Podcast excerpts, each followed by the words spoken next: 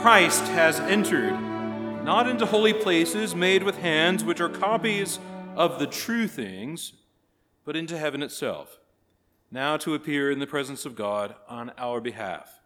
From the Epistle to the Hebrews, in the name of the Father, and of the Son, and of the Holy Spirit. Amen.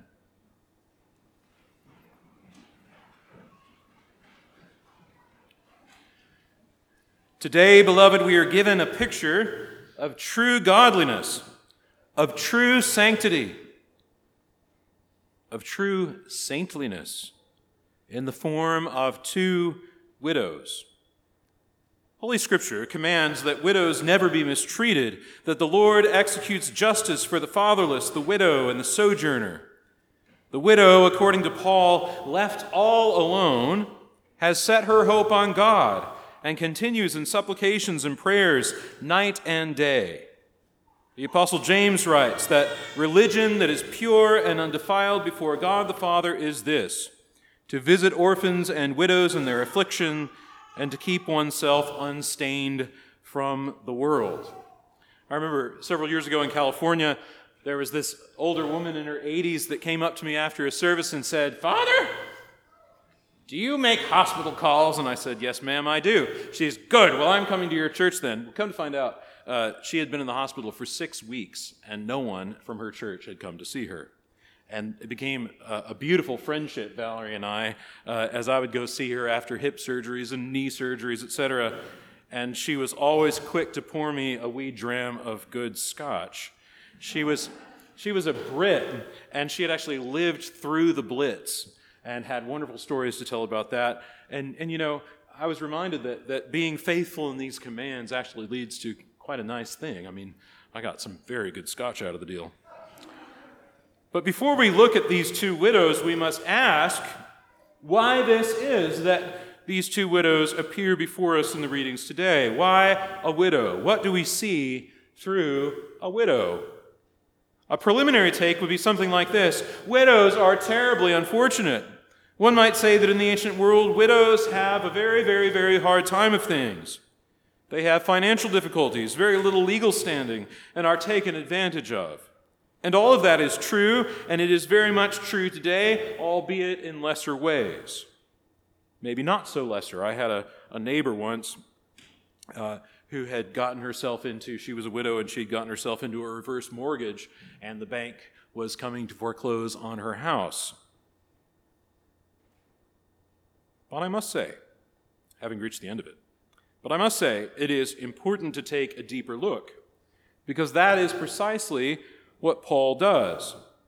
He knows of their affliction, and yet he writes that she, being left all alone, has set her hope on God.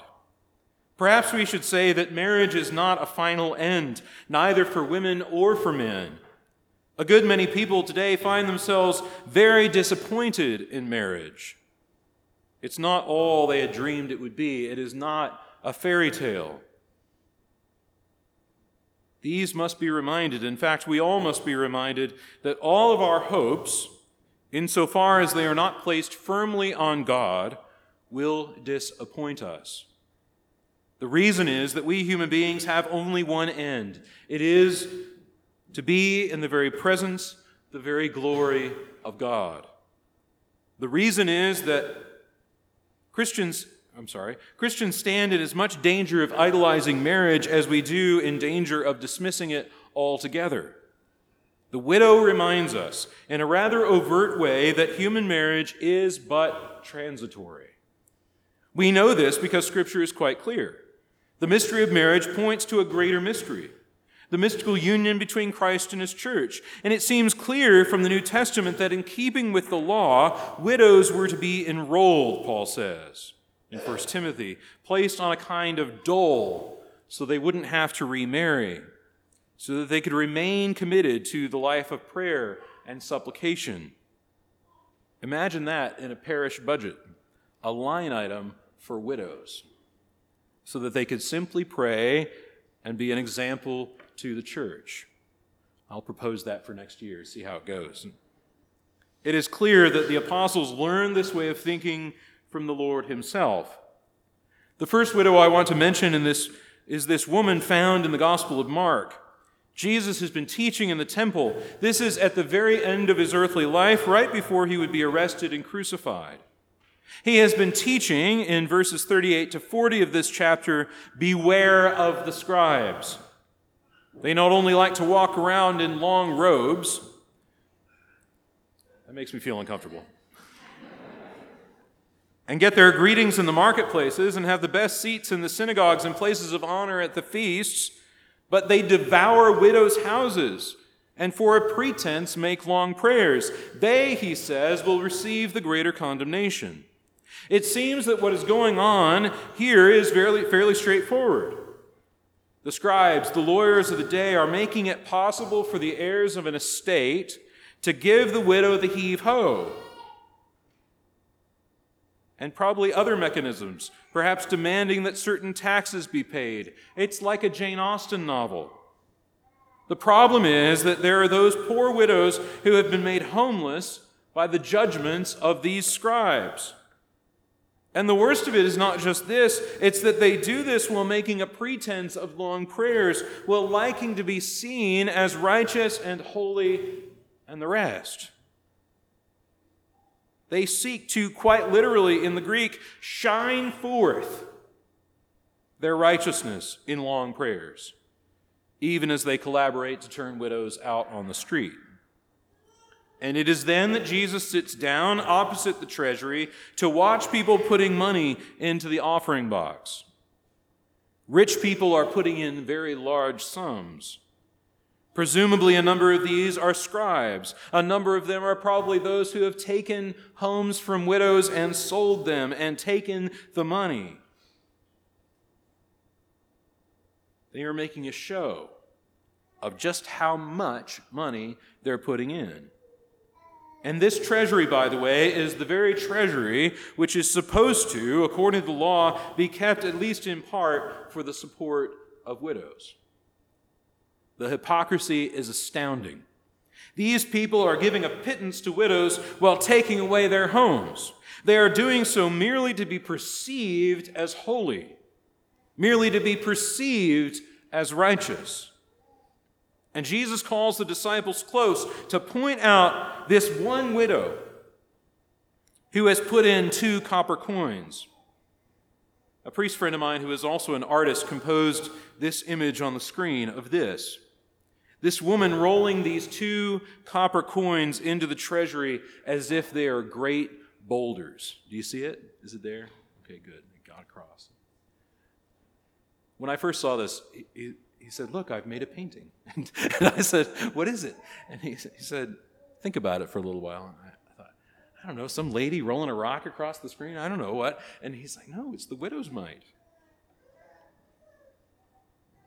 he, in a painting, says what Jesus says about this. And what is it that Jesus says? Not that this woman put in for her what for her was a great sacrifice. He doesn't say for her two pennies is a lot. He says this poor widow has put in more than all those who are contributing to the offering box. More. This is what the Lord wants the disciples to see. This woman whose husband is dead, who's experienced the desolation not only of widowhood but of poverty, has put in more than all of those others, including the rich. More. He is showing her as what she truly is behind what is obvious that she is rich and the others poor. Jesus is pointing this poor widow out because the lesson here is about what those who have set their hope on God truly have. This woman gives all that she has because her faith is right down to the level of what she will eat next daily bread. She has put her life on the line. Well, next we have the, woman, the widow of Zarephath. This is not an Israelite woman, she is likely a Phoenician. And the Lord has commanded Elijah in his hunger to go to Zarephath, where he is told a widow will feed him. That sounds nice, doesn't it? I don't know if you've ever been to a widow's house for lunch on a Sunday, maybe? Anybody? Well, I don't know. There's some parts in Texas where if you get invited to a widow's house for lunch, you're going to get chicken fried steak and gravy. At least that's the way it was in college. But when Elijah meets her, she's gathering sticks at the gate of the city.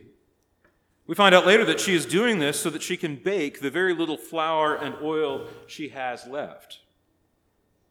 This is not a, a nice meal. Flour and oil is kind of gross. Her plan is to prepare it for herself and for her son so that they can eat it and die. Elijah, before knowing this, however, asks her for some water and a bit of bread. What a desperate situation, bleak situation. All this woman wants to do is have one last bite to eat with her son before they lie down and starve to death. And now, this man of God of a foreign nation has asked for hospitality. She is torn between her honor and her desire for at least a not so completely terrible or awful death. But Elijah tells her that her jar of flour will not be spent, and the jug of oil shall not be empty. And she and her household and Elijah ate for many days, neither being emptied. When I was 17, I did a short term mission trip to Haiti, and on one day we were tasked with feeding local school children. They lined up at a chain link fence with, uh, pillow, with pillowcases, ready to receive the food that was being distributed. The missionaries gave me a bag of unmilled bulgur wheat and a scoop and some of my friends were given bags of rice and a scoop, and we were told two scoops of rice, one scoop of wheat. And these kids were coming up with their pillowcases, their mothers watching from behind the fence. And after about 20 children, I looked at that bag, which had started off full, and I looked at it about a third full, or two thirds empty. And I looked over to the missionaries to say, Is there another bag? Because we're going to run out. And one of them just shrugged at me.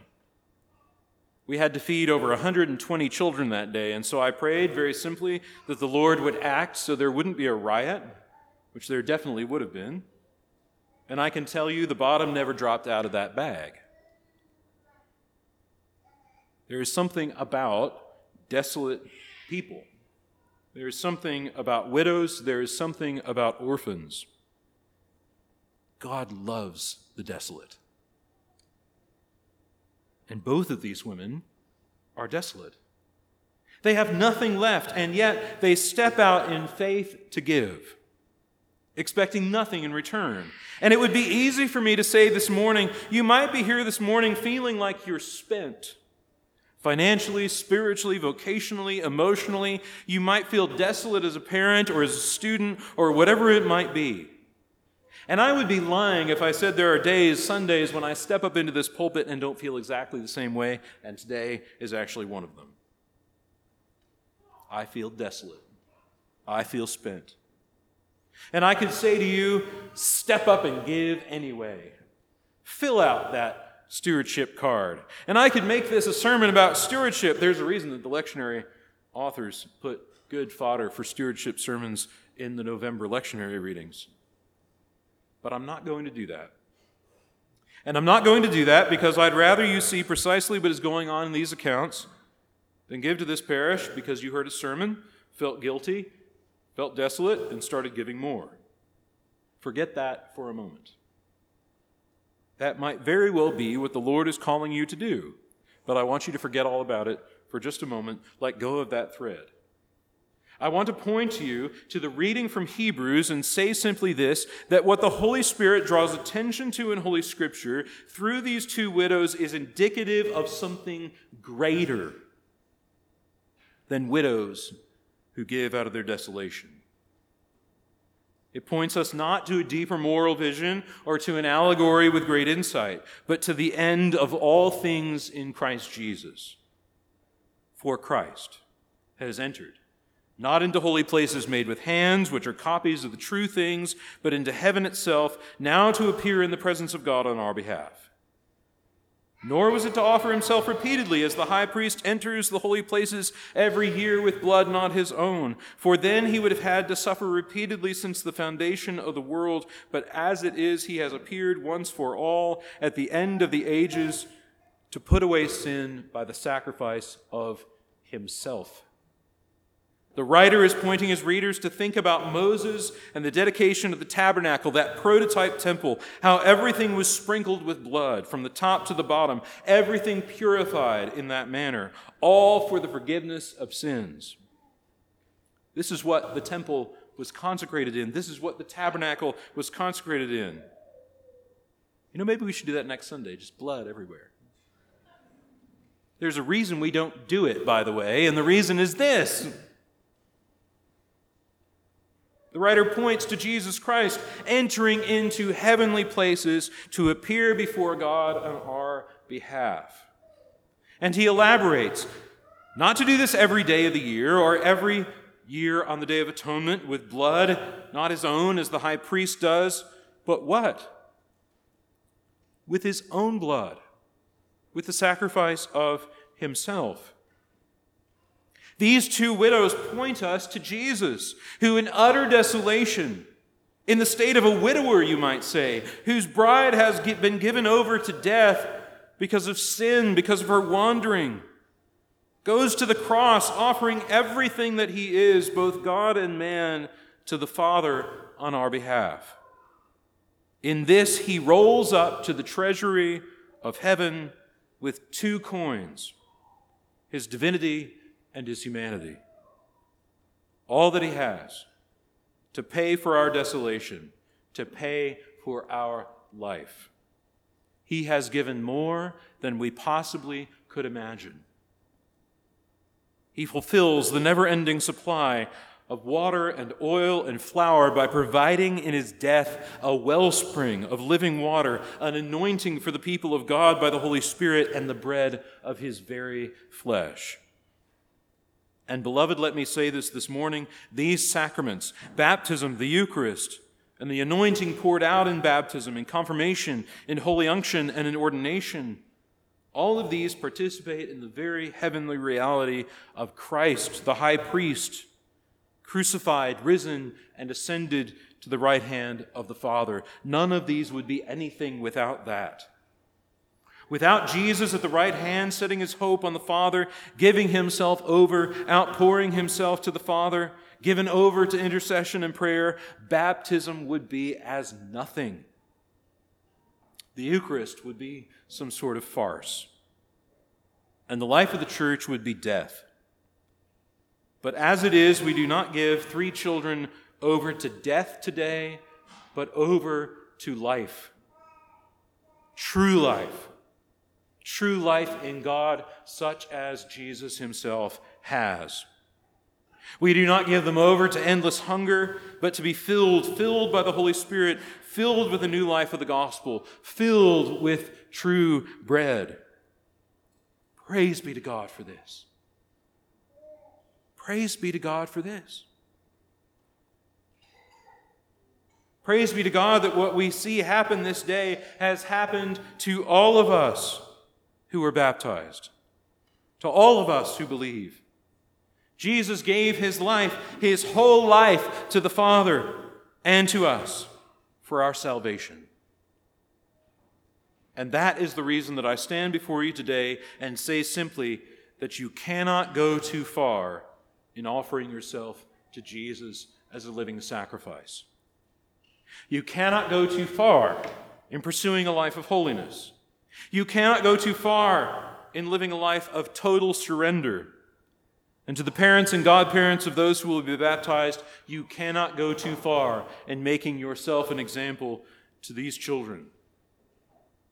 And yet, for some strange reason, we seem to have this strange idea that we should be somewhat moderate in our pursuit of holiness, only surrendering a few things only surrendering a bit of our wealth, only surrendering and sacrificing a bit of our lives. And what I would suggest to you is that you and I often love friendship with this world based on making a pretense of our own holiness and goodness, so much that we are often willing to make a pretense of all of it.